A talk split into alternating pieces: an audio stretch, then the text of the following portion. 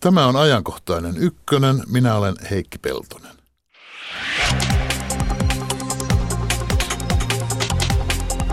Asialliset hommat suoritetaan muuten ollaan kuin ellun kanat. Tuntematon sotilas elää sanonnoissa ja sen henkilöt ovat meille kaikille tuttuja. Miten sitä semmoinen raamattu tuli? Lähetyksen alku omistetaan tuntemattomalle. Ebola on tappanut jo yli 3000 ihmistä Länsi-Afrikassa. Tuoreen ennusteen mukaan tähän verenvuotokuumeeseen sairastuu puolesta miljoonasta puoleen toista miljoonaa ihmistä tammikuun loppuun mennessä. Seuraavien neljän kuukauden aikana. Voiko maailmanlaajuista epidemiaa enää millään välttää? Onko Ebola uusi musta surma? Tästä lisää puolen tunnin kuluttua.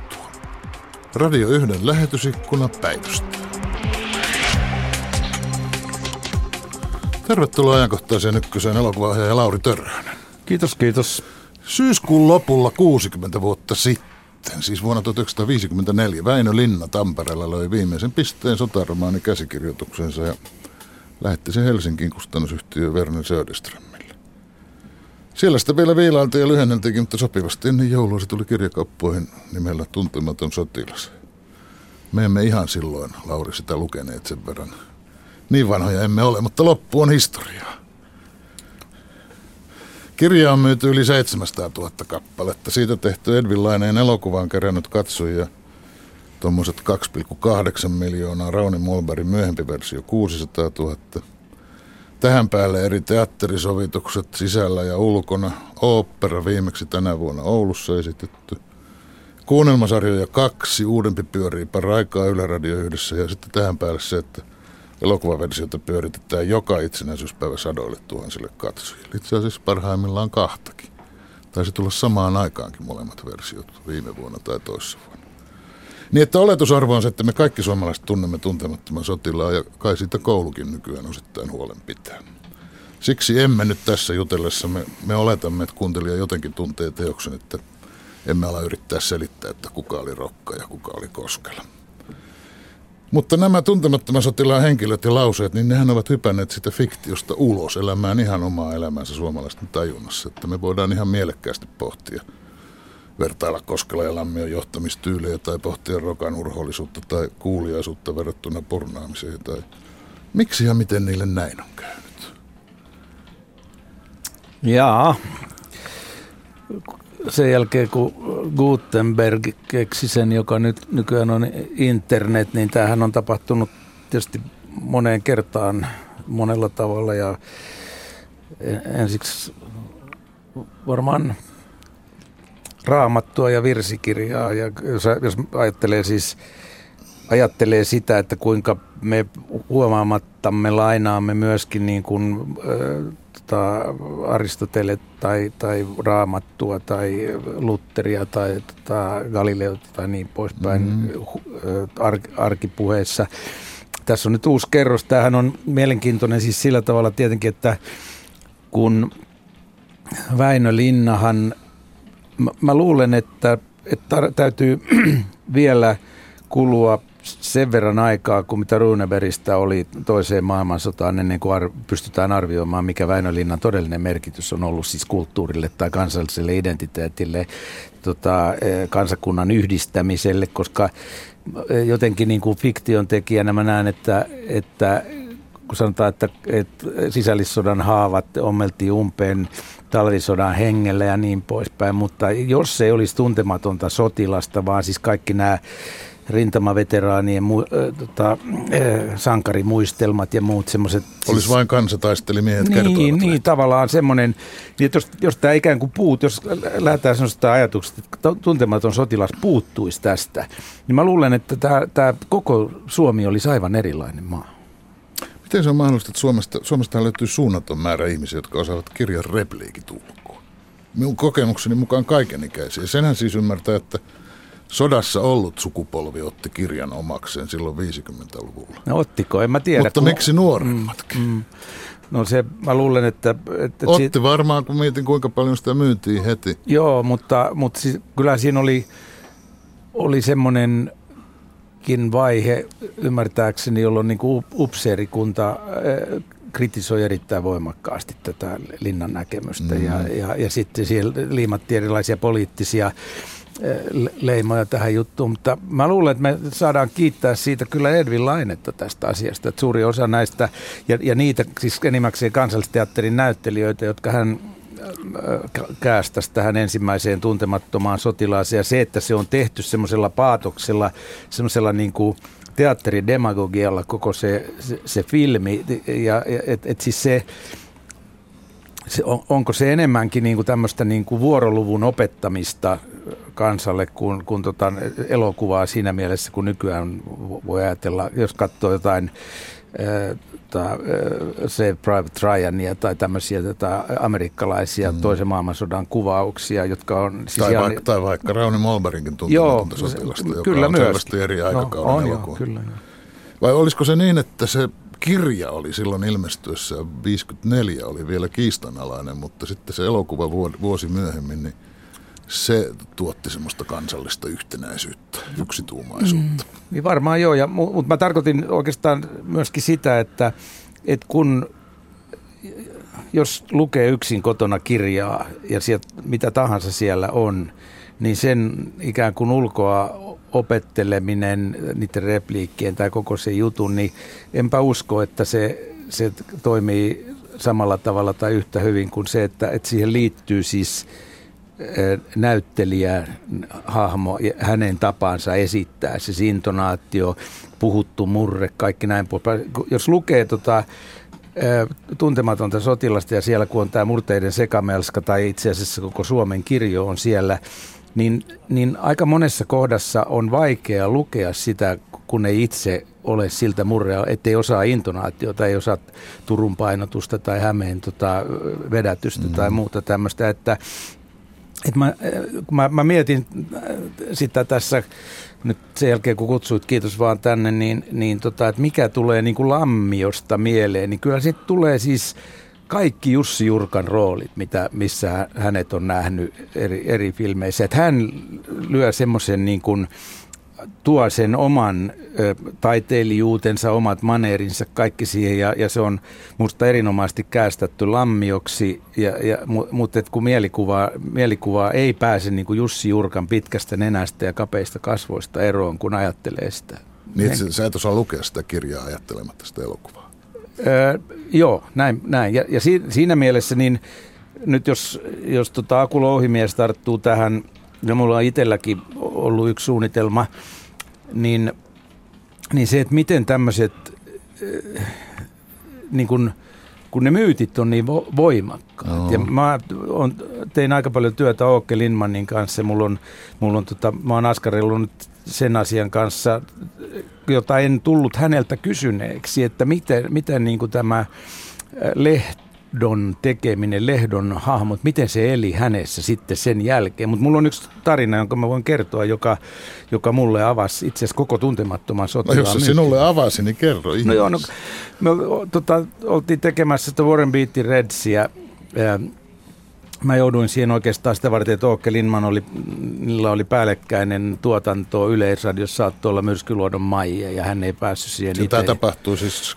79 ja 80 Joo. ja ne, ne teki sitä ensiksi syksyllä uh, useita viikkoja, sitten ne tuli takaisin keväällä ja sitten Warren Beatty sanoi, eh, kohtaus oli semmoinen, missä laivalla paetaan siis vallankumouksen aikana Pietarista ilmeisesti Suomeen. Siis sehän perustuu tosikertomukseen. Ja laiva oli tämä ta- Tarmo, kun se oli museojäänsärkeä, joka oli siellä nykyisen ulkoministeriön kaijassa tuolla tota, Katajanokalle. Ja se piti kuvata samana iltana, lauantai-iltana siellä jäänsärkijän kannella se kohtaus. Ja eihän se mihinkään liikkunut se jäänsärkiä äänittäjä teki siihen sitten laivan kulkuäänet sun muut. Ja, ja, ja tota Warren Beatty oli sanonut, että hän haluaa sinne laivaan semmoisia tämmöisiä niin kuin,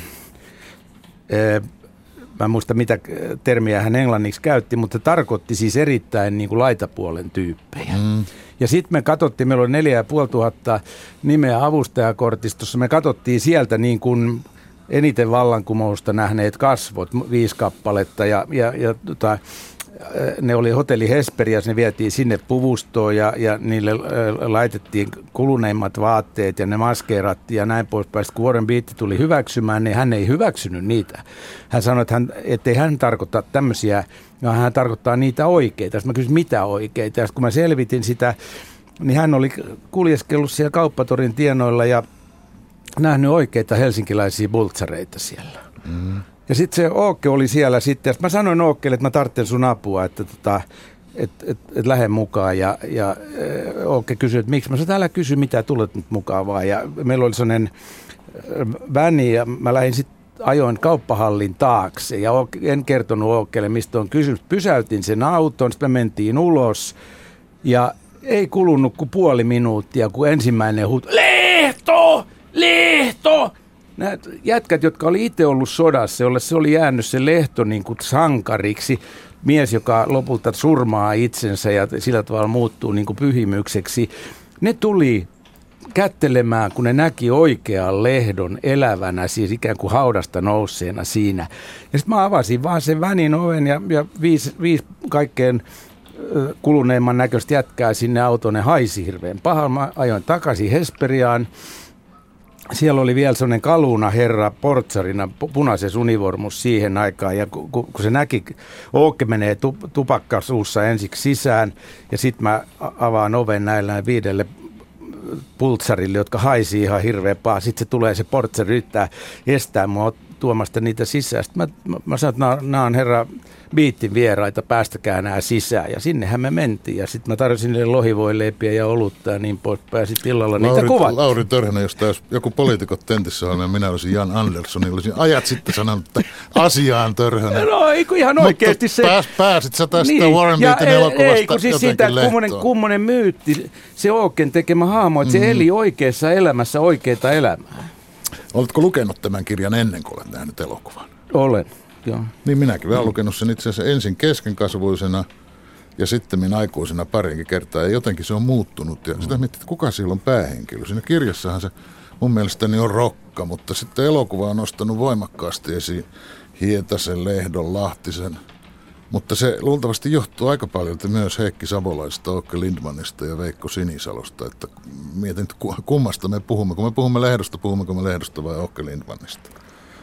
Et kun tässä pääosassa on kollektiivi, niin voi olla hölmöä virittää keskustelua siitä, kuka oikeastaan on päähenkilö, koska monikin voisi olla. Mutta sinähän sanoit, että sä oot ollut myös suunnittelemassa elokuvaa tuntemattomasta sotilasta.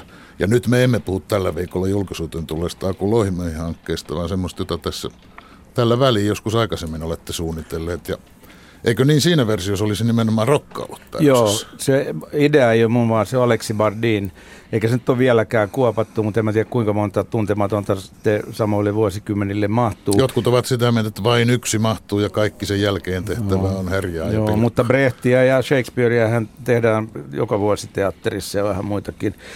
Tota, äh, joo, se, se on... Miksi juuri rokka? No se on, mä en tiedä mistä Aleksi on sen idean keksinyt, mutta mä oon puoliksi karjalainen ja, ja kun mä rupesin sitä tutkimaan, niin ensinnäkin on mielenkiintoista, että Rokka tulee tuntemattomaan sotilaaseen samoilla sivuilla kuin Lehto ampuu itsensä. Eli siinä on tapahtunut aika paljon jo vuosisotaa käytetään jotain semmoista ennen kuin rokka tulee. Se on hirveän mielenkiintoinen ajatus, että me tullaan rokan mukana siihen valmiiseen tilanteeseen. Katsoja ei, ei tie, tai siis suomalainen katsoja tietää, mitä aikaisemmin on tapahtunut, mutta ikään kuin sen elokuvan katsoja ei tiedä sitä koko sitä historiaa, vaan se tulee niin kuin näkemään tämä joukko-osasto, joka on muotoutunut jo sodassa määrätynlaiseksi ja, ja reagoi siihen tilanteeseen, eikä sillä tavalla, että et, et, et me tiedetään, mitä on, mihin se tulee.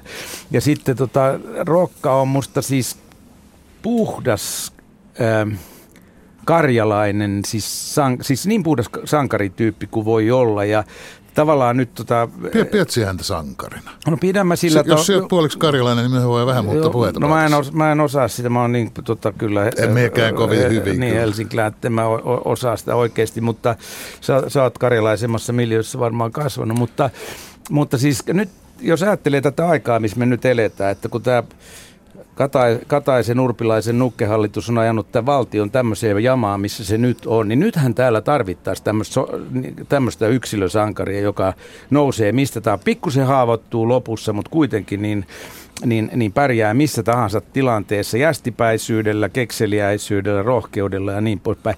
Että semmoiselle olisi kyllä tilausta. Se, että Molberi, mun mielestä kun sä kysyt, mikä, kuka on päähenkilö tuntemattomassa sotilaassa, niin se on musta Koskela. Mm.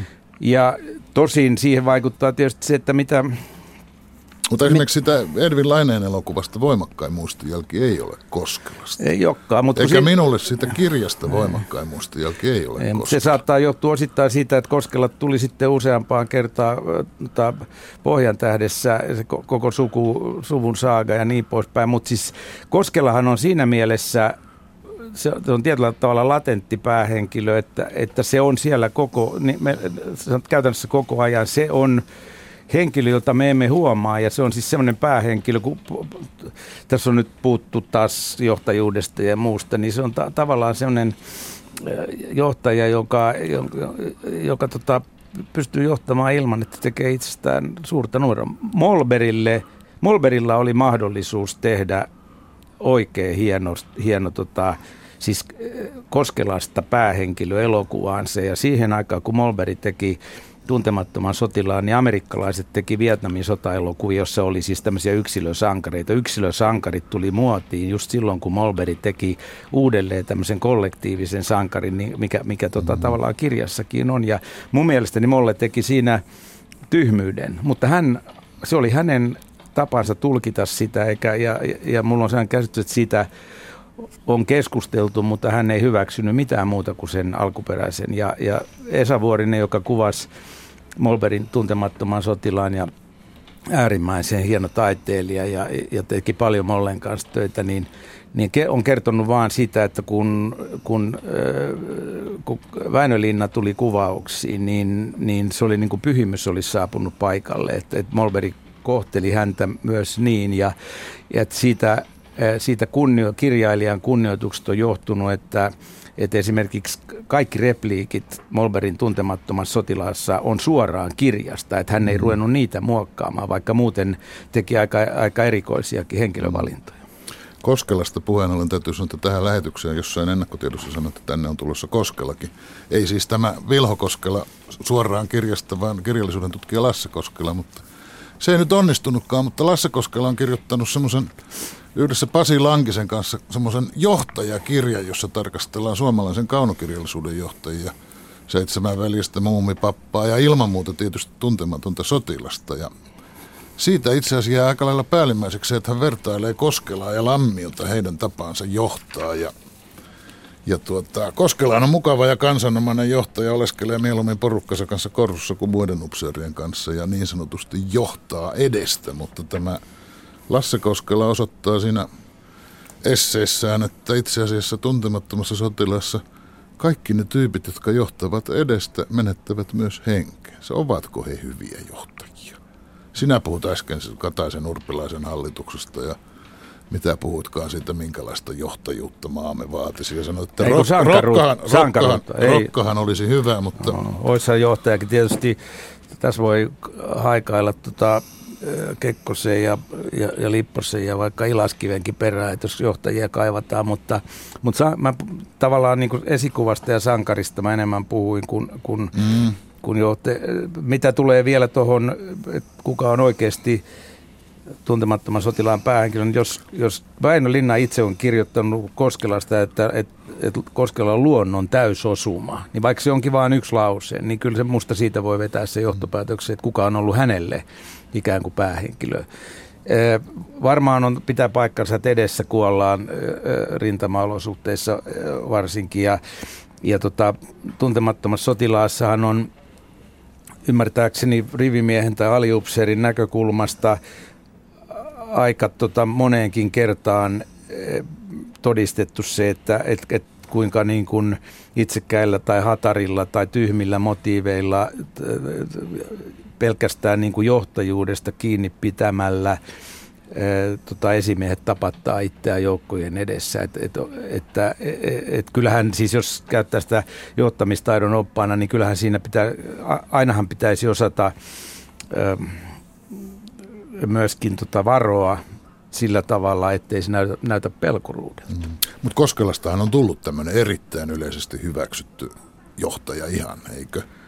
Niin. Koskela niin. Suomesta syö rautaa ja paskantaa kättinkiä, mutta siis Joo. onkohan se Linna ajatellut niin, että tämmöistä malliesimerkkiä syntyy? No en mä nyt usko siellä Koskela on ainoa, joka ryyppää itsensä ja kunnon känni, joka, joka tota, pannaan köysiin. Sekin sen. kuuluu tämmöisen kunnon suomalainen mies kansantasolla, ei tuota. No, mulle toiset mä... upseerit laulaa Horst Wesseliä ja Koskela tuot. Mitä no, Koskela laulaa, en minä muista, mutta jotain työväenlaulua. Mä oon nyt viime aikoina perehtynyt Hitlerin ja Mannerheimin sielun elämään ja, ja Mannerheimista ei löydy edes yhtään ryyppyjuttua, että muuta kuin siis sivistynyt tota, schnapsin ottamista, mutta, mutta tota, eikä johtajuudesta niin paljon kirjoitettaisi kirjoja ja, ja, ja, ja eläisi niin monet konsultit johtajuuden kontolla, jos se olisi niin kuin yksin, yksilitteinen tai yksinkertainen asia, vaan jokainen nä, näyttää keksivän sen aina uudelleen. Tämä,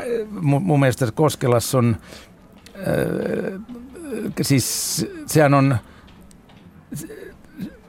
kun mä sanoin, että ehkä Väinölinnan arvoa vielä ymmärretään, niin kyllähän tämä on niin kuin äärimmäisen hienosti sommiteltu tämä sotajoukko. Jos ei ole kuin vähän toistakymmentä ukkoa itse asiassa piirretty tuohon kunnolla ja, ja miten ne niin kuin ikään kuin täydentää toisia, miten, mi, miten niissä useissa niistä on sitten sellainen mielenkiintoinen särö tai, tai, tai vamma tai muu, joka sieltä pikkuhiljaa paljastuu. Ja, mm. ja et, siis musta Koskelan inhimillisyys on se, musta ehkä se esikuvan syy enemmänkin kuin johtajuus. Ja se, se vaan, että kun siellä sattuu olemaan sitten, eikö se, ensiksi se on mikä, se on luutnantti lopu, Vänrikki mikä yleinen se on? Yleinen, niin, yleinen. Ja on niin alun siis perin siis ylennyt talvisodassa mm, jo.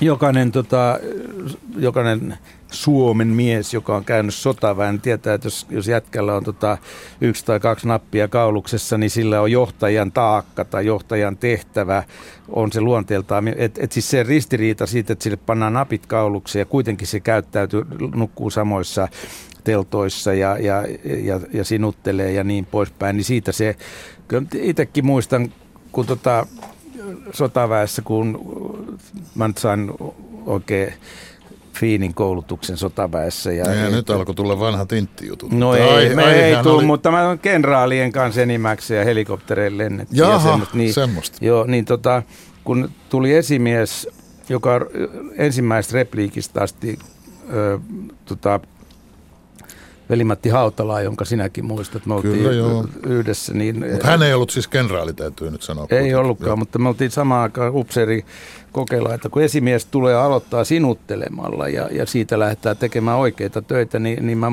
vieläkin muistan sen, kuinka se sävähdytti se, että tuommoisiakin löytyy. No tämä oli sitä Koskelaa. No se oli sitä eikä Koskelaa. Eikä lainkaan lammiota. Tämä oli, niin, ja tämähän oli tosin suomenruotsalainen tota, Tour Planting, joka oli siis rauhanturvatöissä tehnyt ja ollut me asettunut siis so, soti, tois, ranskalaisen kapteenin kanssa sotilassairaalan oven eteen, kun israelilaiset on ollut vallottamassa sitä ja sanonut, että ensin ammutte meidät ennen kuin menette tästä ovesta sisään. sinun elokuvassasi. Joo, kyllä joo. yhdessä. Joo, joo. Tieto siitä, että uutta tuntematonta suunnitellaan elokuvaksi, niin sehän nostaa aina metelin, kun monet ovat sitä, että ei saa tehdä uutta, kun vanha on jo tehnyt tehty, että se ikään kuin se 50-luvun versio jotenkin menee piloille, jos on uusia tulkintoja. Kukaan ei muista, että raamatusta tehdään joka 20 vuosi uusi käännös ja ne ne hienoudet, jotka, jotka on... Se on minustakin sopimatonta. Esimerkiksi niin. uusi virsikirja on ihan, se pitäisi polttaa. Niin, aivan oikein. Se, ja ihan päätöntä juttua, että koko se, jos, jos raamatussa nyt on mitään totta, niin, niin se legenda kuitenkin, tai siis semmoisen länsimainen, länsimaisen sivistyksen perustarina, mikä siellä on, niin sehän mätänee siitä, että sitä, et, ettei se saa olla se vanha, vaan se on uusi. Mutta on eri asia. Mitä sanot elokuvamiehenä 50-luvun toiminnan rivakkuudesta? Mietin sitä, että kun tämä kirja Tuntematon sotilas, se ilmestyi joulukuussa 54. Tammikuussa Toivo Särkkä osti se filmausoikeudet, maaliskuussa aloitettiin kuvaukset ensi ilta joulukuussa 55. Suko pidetään elokuva tehokkaana ja nopeana ammattimiehenä, mitä sanot tästä 50-luvun tuotantovauhdista? Kyseessä ei ollut mikään pieni kamarielokuva. Ei ollutkaan, ja siinä on, se, siinä on ollut tota, pätevä tuottaja, se tarvitaan aina. Jos se ei ole pätevää tuottaja, sellaista, joka sanoo, että tehdään. Et ensiksi sanotaan, että tehdään ja sitten mennään ryömimään elokuvasäätiön matolle vasta, eikä päinvastoin. Se on kaikki, kaikki tuo on edelleen mahdollista, mutta yksi asia... Eihän mikä... nyt lähtisi millään. Siis jos nyt joulukuussa ilmestyisi joku odottamattoman huikea kirja ja joku keksisi, että tästä tehdään elokuva, niin minä väitän, että ei kyllä Ky- syntyy sen siltä. Kyllä sillä, sillä paketilla, millä oli. Semmoisessa et... jutussa, jos on sekä mm. talvea mm, että kesää. Ja... Sillä paketilla, mikä oli silloin, että tuottajalla oli omaa rahaa. Hän oli itsenäinen tekemään sen päätöksen. Kaikki eh, herrat Kekkosta myöten oli kavereita keskenään. Ja, et, et, ja, ja, ja sitten ennen kaikkea sellainen, mikä nyt on taas mahdollista, ei ollut Molberille mahdollista, mutta oli Edvin Laineille mahdollista käyttää, siis koska se materiaali, mille Edvin Laine kuvasi elokuvan. Se oli samaa raakamateriaalia, mille TK-kuvat oli soda, oikeassa sodassa. Niin, siis materiaalia oli niin, valmiiksi Niin, että, että hän, pyst, hän sai oikeita taistelukuvia, semmoisia, jotka ei valkokankaalla poikennut, ei ollut mustavalkoisia kesken värikerrontaa ja niin poispäin, jotka oli käyttökelpoisia siihen tässä Molberilla ei ollut sitä mahdollisuutta, oli piti tehdä pienoismalleja tai näin poispäin. Nyt on digitaalinen tota, käsittely kehittynyt niin, että voidaan tehdä niin sanottua fotorealistista mitä hyvänsä, niin kuin Titanikista näemme tai mistä tota, näistä Koppolan sota-elokuvasarjoista tai muista, että et, et siis semmoinen niin realismin tuominen, siksi se on yksi syy, miksi musta sen kun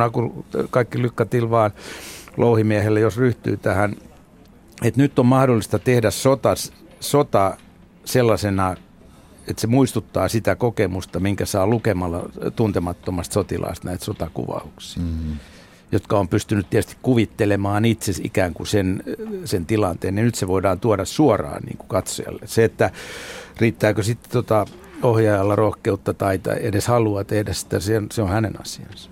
Säkin olet Lauri Törhönen muutaman kerran tässä viitannut raamattuun.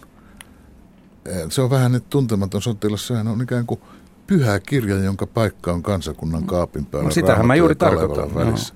No. Eikö se ole aika merkillistä, että kirjalle...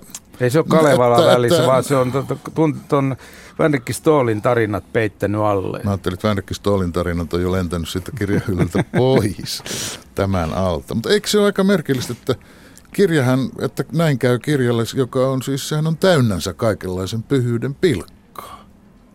Raamatun pilkkaa, no. Vänrikki Stoolin tarinoiden Jaa. pilkkaa. Mutta mut jos, jos, jos kääntää sen niin päin, että kun tässä, tämähän on äh, hauska ja nerokas keksintö, että tässä kaikki Suomen heimot on tässä tota, edustettuina äh, kliseemäisillä tai stereotyyppisillä pu- puolillaan. Ja, ja, ja sitten kuitenkin mikä meitä niin kuin yhdistää äh, kansallisesti, niin se on juuri se, että, että riippumatta näistä, ehkä nyt pohjalaisia lukuun ottamatta, niin, niin kuitenkin siis semmoinen sarkasmi tai pilkka kaikkia her, herroja ja, ja, ja, ja auktoriteetteja kohtaan. Niin, Onko niin, olemassakaan semmoista kuin pohjalainen sarkasmi? En tiedä, mutta mä sanon sen verran, että kun mä tein tuossa Turussa tein yhden vuoden vähän enemmän töitä ja äiti oli turkulainen, mutta en tuntenut Turkua, niin missään, missään Suomessa ei ole niin mukavaa väkeä kuin Turussa ja, ja, ja ketään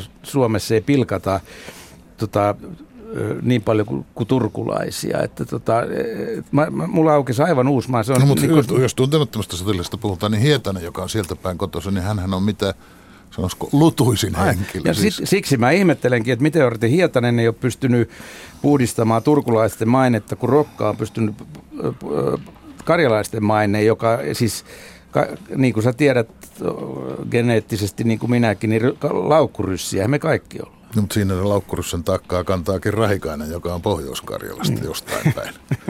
että tuota, tämä kannaksen puolen mies, tämä Rokka on sitten kun mm. esiintyvän sankarina, vaikka no, taitaa sekin vähän ovela tyyppi olla. Joo, Mutta olisiko Lauri Törhänen, onko tuntemattoman sotilaan sen suunnattoman menestyksen salaisuus myös se, että se voi lukea ja tulkita monella tavalla? Siis sehän, sehän kelpaa sekä militaristille että pasifistille ihan täydistä.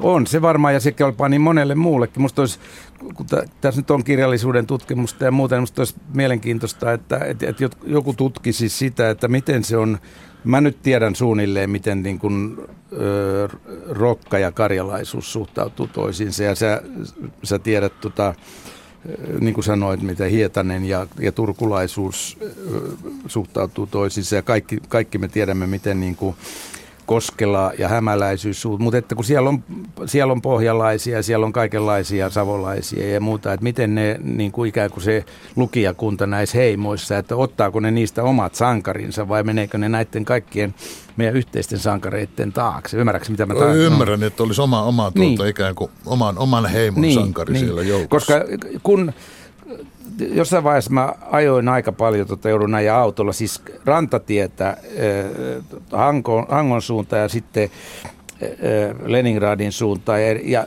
kun mä väitän, että Suomen maa, maanteillä, niin se heimo – mentaliteetti, mikä on siellä toisessa päässä, siis Tampereella tai Turussa tai Kotkassa, niin se näkyy liikennekäyttäytymisessä maantiellä. Että se on niin, kuin, niin leimaava, että, että jos sitä rupeaa tarkkailemaan sitä kautta, että miten ihmiset ajaa, niin, niin se, se on näkyvissä siellä. Se on jännittävä havainto. Mutta sitä pitäisi jonkun tieteilijän tutkia, että on ihan empiirinen kokemus. Mutta itse asiassa siis tuntematon sotilasen pyrkii jotenkin yhdistämään – koko kansakunnan yhteen joukko-osastoon mm. vähän tämmöisellä edustavalla tavalla, niin kuin se olisi jotain sosiologiaa. Mutta nämä, nämä tota, noin, maantiet yhdistää koko kansan tänne Helsinkiin. että tämän päivän, tämän päivän rintama itse asiassa, kun tänne kokoontuvat eri heimojen edustajat. No niin, mutta, mutta jos, sä, jos sä rupeat katsomaan eduskuntaa, mm. tai nykyistä hallitusta. Nämä samat stereotyypit istuu siellä, mitkä tässä tuntemattomassa... On erittäin hyvä. Siis tuntematon sotilas on jollain tavalla kansakunta pienoiskoossa, tosin ilman toista puolta, nimittäin naisia, niin kuin eduskunnankin tuleekin olla kansakunta pienoiskoossa. Ilman Kiitos. naisiako? Ei, ei kansakunta todella pienoiskoossa. Ehdottomasti naiset mukaan lukien. Kiitos Lauri Törmä. Kiitos Heikki Peltola.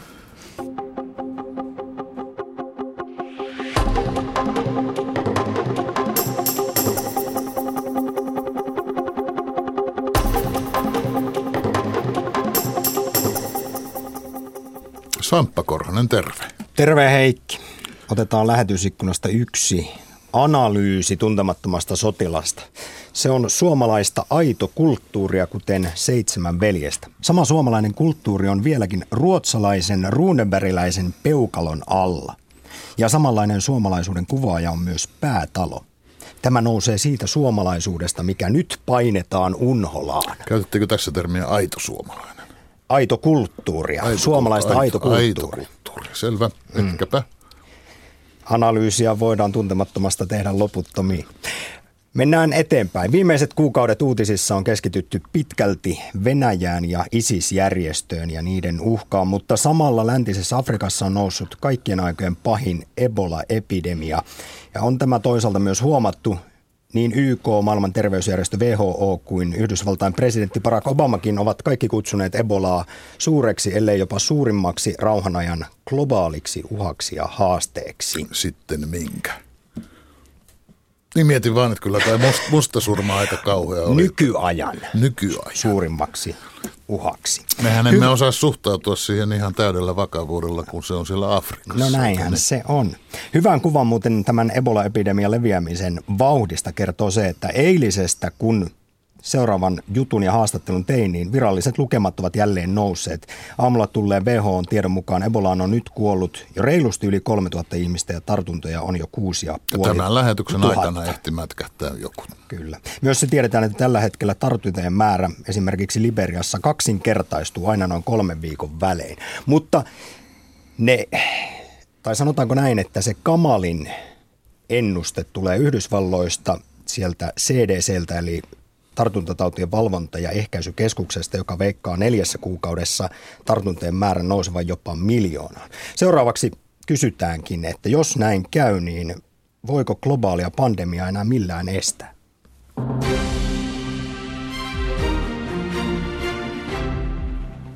Uutisista hyvää päivää.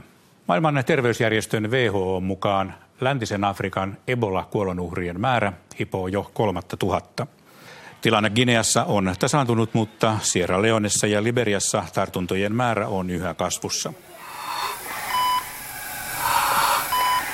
Lähes 3000 kuollutta ja tartunnan saaneita virallisesti yli 6000. Näin sanoo WHO. Yhdysvaltain tartuntatautikeskus CDC mukaan tämä lukema on kuitenkin pahasti alakantti. Heidän mukaansa sairastuneita olisi oikeasti lähemmäs 20 000. CDC myös ennustaa tuoreeltaan, että tartunnoissa tapahtuu lähiaikoina räjähdysmäinen kasvu. Heidän laskelmiensa mukaan Ebolaan sairastuu tammikuun 20. päivään mennessä puolesta miljoonasta lähes puolentoista miljoonaan ihmistä Länsi-Afrikassa. Terveyden ja hyvinvoinnin laitoksen tartuntatautiosaston johtaja Mika Salminen toteaa, että Ebolan raju eteneminen on tullut yllätyksenä asiantuntijoille. Vielä vähän aikaa sitten epidemian uskottiin talttuvan vain muutamassa kuukaudessa. Täytyy myöntää, että kyllä on yllättänyt, että, että se näin laajaksi on, on päässyt. Että kaikki aikaisempi kokemus aikaisemmista epidemioista niin viittasi siihen, että, että jos vain torjuntatoimia voidaan toteuttaa tehokkaasti, niin epidemia saadaan haltuun kohtuullisen nopeasti. Se, mikä nyt on mennyt pieleen, on selvästi se, että näitä ei ole voitu toteuttaa tehokkaasti. Ja silloin tietysti tällainen tilanne voi päästä syntymään.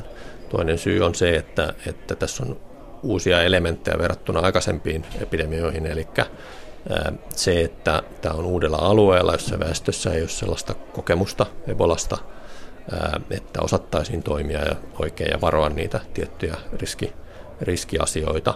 Ja sitten toisaalta se, että epidemia pääsi leviämään muutamaan väestörikkaaseen kaupunkiin ja, ja sellaisissa oloissa näissä maissa se torjuntatyö on paljon vaikeampaa. No THLn tutkimusprofessori Mika Salminen, jos otetaan tämä CDCn tuore ennuste ja ajatellaan, että tammikuussa puhuttaisiin jo puolesta miljoonasta tai miljoonasta Ebola-tapauksesta, niin onko epidemia enää millään mahdollista saada kuriin? Onko Ebola uusi musta surma? Ei kyllä ole. Ja tota, se todellinen uhka sille, että, että tota, tosiaan tämä pääsisi hallitsematta ää, leviämään, niin on kyllä erittäin, erittäin pieni. Siis korostaisin sitä, että tämä ei tartu sillä tavalla kuin influenssa tai edes musta surma. Tässä on tietyt tarttumistavat, jotka liittyy siihen suoraan kosketuksiin, eritteisiin vakavasti sairaan ihmisen kohdalla. Ja se tarkoittaa just sitä, että päättäväisin toimin tämmöinen leviäminen voidaan siis estää. Pulma näissä kolmessa maassa on se, että tähän vaiheeseen päästiin niin myöhään, että, että totta kai siellä tulee iso epidemia. Sitten on tietysti kysymysmerkki se, että, että tota, jos tietysti ollaan tekemättä näitä valmisteluita ja, ja se vaste ei ole siis asianmukainen, niin kyllähän semmoinen samanlainen maaskenaario voi jossakin naapurimaassa toistua. Mutta nyt tällä hetkellä tähän kyllä kansainvälinen yhteisö ja lähimaat satsaa aika voimakkaasti, että se, että se leviäisi alueellisesti vielä jonkin verran, niin on mahdollista, mutta se, että se aiheuttaisi globaalin pandemian, on lähes mahdotonta. Verenvuotokuume riehuu siis Liberiassa, Sierra Leonessa ja Gineassa sen takia, että maissa ei ole osattu eikä kyetty valmistautumaan epidemiaan. Esimerkiksi kuuden miljoonan ihmisen Sierra Leonessa lääkäreitä on vain 50. Näissä maissa Ebola-tartuntojen määrä tulee myös vielä kasvamaan merkittävästi. Mutta kuinka paljon, sitä on vaikea täysin sanoa. THLn tutkimusprofessori Mika Salminen kertoo, että esimerkiksi kauhistuttavassa CDCn miljoonaluokan ennusteessa ei ole otettu huomioon torjuntatoimien ja uusimpien kansainvälisten avustuspäätösten vaikutuksia. Arvio perustuu sen sijaan niin sanottuun hallitsemattoman leviämisen ajatukseen. Mutta entäpä sitten viruksen mutatoitumisvaara? Ebolasta on löydetty jo satoja eri geneettisiä muunnoksia. Vähän aikaa sitten myös Minnesotan yliopiston tartuntatautien laitoksen johtaja pääsi otsikoihin toteamalla, että pelkona on Ebola-viruksen muuntuminen ilmateitse leviäväksi. Mutta virologit eivät vain uskalla sanoa tätä ääneen. Mika Salminen. Uskaltaisin sanoa ääneen, mutta tämä on kyllä siis hysterian lietsomista ja, ja tota, fantasian tasosta spekulaatiota. Nythän on niin, että, että Ebola-virus, niin kuin monet virustaudit, kyllä mutatoi koko ajan, mutta se on ihan luonnollista ja, ja normaali osa sen, sen viruksen elämää. Ää, meillä ei ole sellaisia esimerkkejä siis osoittaa historiassa, jossa niin kuin tapahtuisi tällainen äkkinäinen ää, tietyn virustyypin tartuntavan tavan totaalinen muutos. Ja se, että muuttuisi tietyllä tavalla tarttuvasta ilmatartuntateitse, vaatisi sellaisen massiivisen muutoksen koko sen viruksen toimintatavassa, että tämä ei kyllä ole siis mikään realistinen vaihtoehto. Sen lisäksi niin Ebola on esiintynyt 70-luvulta asti, että miksei sitten ole tähän mennessä muuttunut, vaikka toki tässä on isommat tapausmäärät edessä. Pessimisti tai kyynikko sanoisi tähän, että nämä olivat ne kuuluisat viimeiset sanat. Näin on, mutta mulla on nyt sen verran ehkä, ehkä kuitenkin luottamus siihen, mitä se varsinainen tieto kertoo ja mitä sitten niin kuin tällainen ehkä pikkasen julkisuushakuista spekulaatiota ää, liittyvä. Tämä on itse asiassa aika vakava asia, koska tämän tyyppisellä viestillä vastustetaan sitä niin kuin oikeata tietoa. Et jos, me, jos me aiheutetaan tilanne, jossa väestö luulee, että tällä tavalla se tarttuu, niin koko se torjuntatyö voi romuttua. Et tällä, tällaisella lausunnolla voi oikeasti saada aikaan erittäin paljon haittaa. Miten se tehokas torjuntatyö sitten tehdään, ettei maailmassa ole tammikuuhun mennessä miljoonaa Ebola-tartuntaa? Sierra Leonessa on tällä hetkellä isoja alueita karanteenissa, yhteensä 1,2 miljoonaa ihmistä. THLn tartuntatautiosastojohtaja Mika Salminen kuitenkin toteaa, että laajamittaiset karanteenit eivät ole oikea tapa ainakaan pitkäksi aikaa, koska pahimmillaan sellaisista voi olla enemmän haittaa kuin hyötyä. Ruoan, juoman ja tavaran kulkemisen estämisellä voi olla välillisesti pahempia vaikutuksia kuin itse Ebolalla. Pikaratkaisua ei ole tulossa myöskään lääkkeestä tai rokotteesta. Sellaista ei ole näköpiirissä vielä ainakaan vuoteen, vaikka kehitystyötä tehdään maailmalla jatkuvasti. Mika Salmisen mukaan paras keino Ebolan torjunnassa on tällä hetkellä valistus ja kansainvälinen avustustyö. Siellä tarvitaan nyt lisää Ebola-klinikoita, tehokasta oikean tiedon välittämistä väestölle, jotta, jotta he voivat siis toimia oikealla tavalla ja annetaan heille myös edellytykset toimia. Nythän tilanne on se, että kun ei Ebola-klinikoita ole, niin mitä sä teet? Sitten, sitten hoidetaan niitä omaisia kotona. Ja tietysti tulee lisää tapauksia. Et ei, eihän siitä pääse mihinkään, että et sä nyt varmasti lastas potkase kadulle taikka, taikka avopuolisoa tai, tai isoäitiä. Näin se vaan on. Eli rahalla ja valistuksella. Maailmanpankki ainakin on pumpannut jo parisataa miljoonaa euroa Länsi-Afrikkaan. Rahaa tarvitaan, mutta se, sitäkin tärkeämpää on, että siellä on sitä osaavaa sitten henkilökuntaa, jotka myös näitä klinikoita pyörittää. Että ei se, ei se niin pelkällä rahalla, sen ne setelit ei auta mitään, että siellä täytyy niin tapahtua oikeita toimia.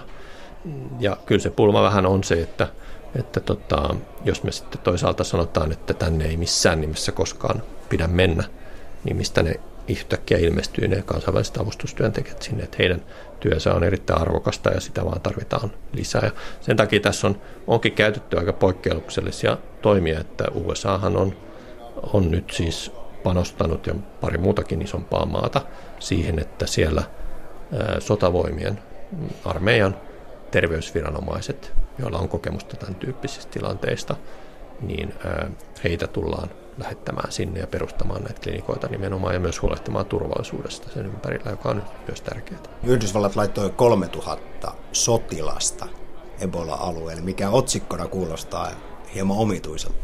No mä luulen, että, että osa siitä niin kuin joukosta saattaa olla siis kyllä univormussa, mutta siellä on kyllä lääkintöhenkilökunta erittäin iso osa.